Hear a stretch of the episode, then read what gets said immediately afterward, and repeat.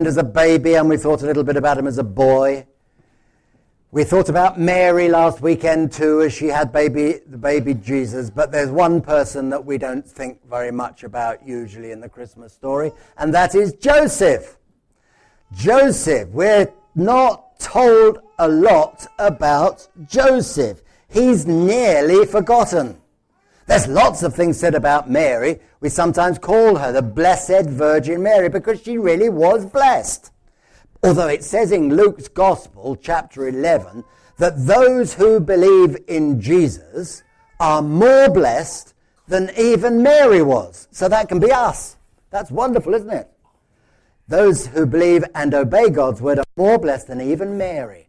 Of course, Mary was obedient too.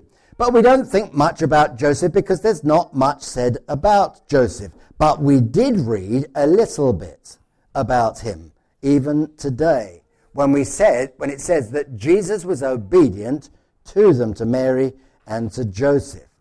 And it was Joseph's job, along with Mary, it was Joseph's job to bring up the baby to a little toddler, help him up when he kept falling down, help him to learn to walk, help him to learn to feed himself.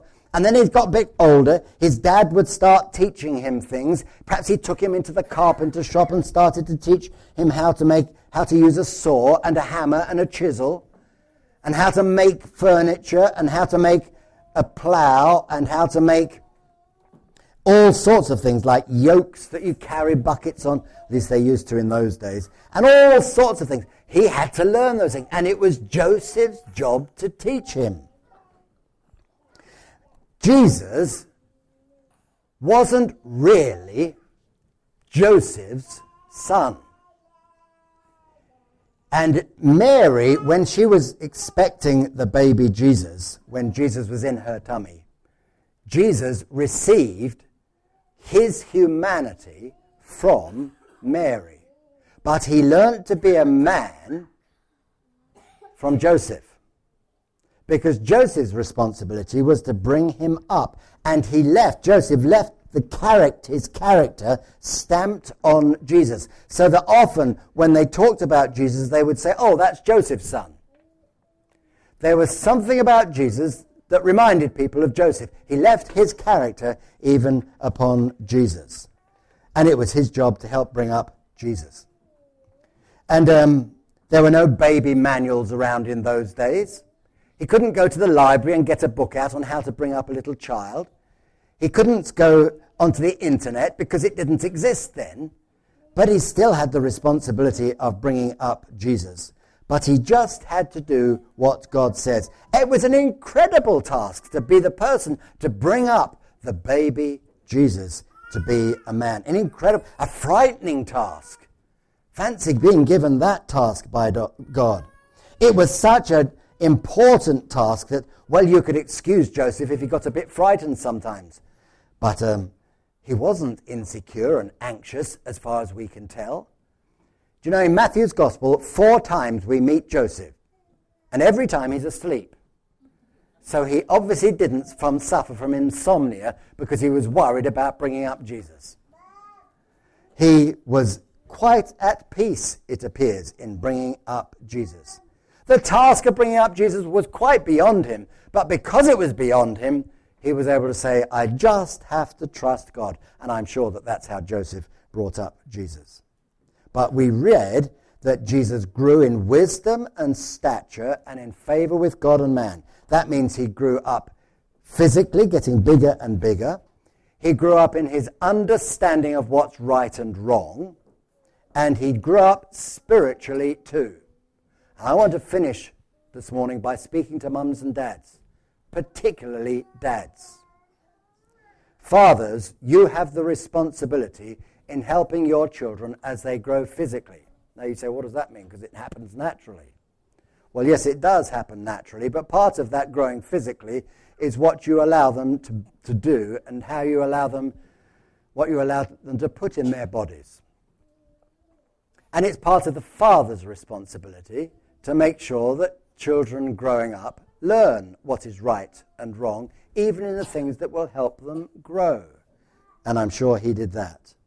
And not only that, morally. It's the responsibility of parents, and particularly fathers, to teach the children the difference between right and wrong. I sometimes wonder when you hear on television about somebody that's gone off the rails and done all sorts of things, and they say, Oh, I couldn't do a thing with him.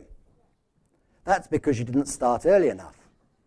We have to start from the earliest days to grow. The child has to, to learn the difference between right and wrong. And Joseph had that responsibility. And then spiritually, he grew not only in favor with men, but he grew in favor with God, we're told. Spiritually speaking, parents have the responsibility of helping their children. Fathers, it's not good enough to say, oh, when they get old enough, they can decide for themselves. Christian parents have the responsibility of helping their children spiritually. Don't allow the wife to take the lead all the time, men. And I can say this because I'm a man. Let the men take a lead in some of these things. And spiritually speaking, dads, you have a responsibility as well as mums in helping your children to take uh, to grow spiritually at home. It includes small things like giving thanks at meals, reading Bible stories, helping people, our children, to understand what the Bible has to say and what it means, and learning those things ourselves and helping our children in understanding those things is so important. It's our responsibility just as it was Joseph's.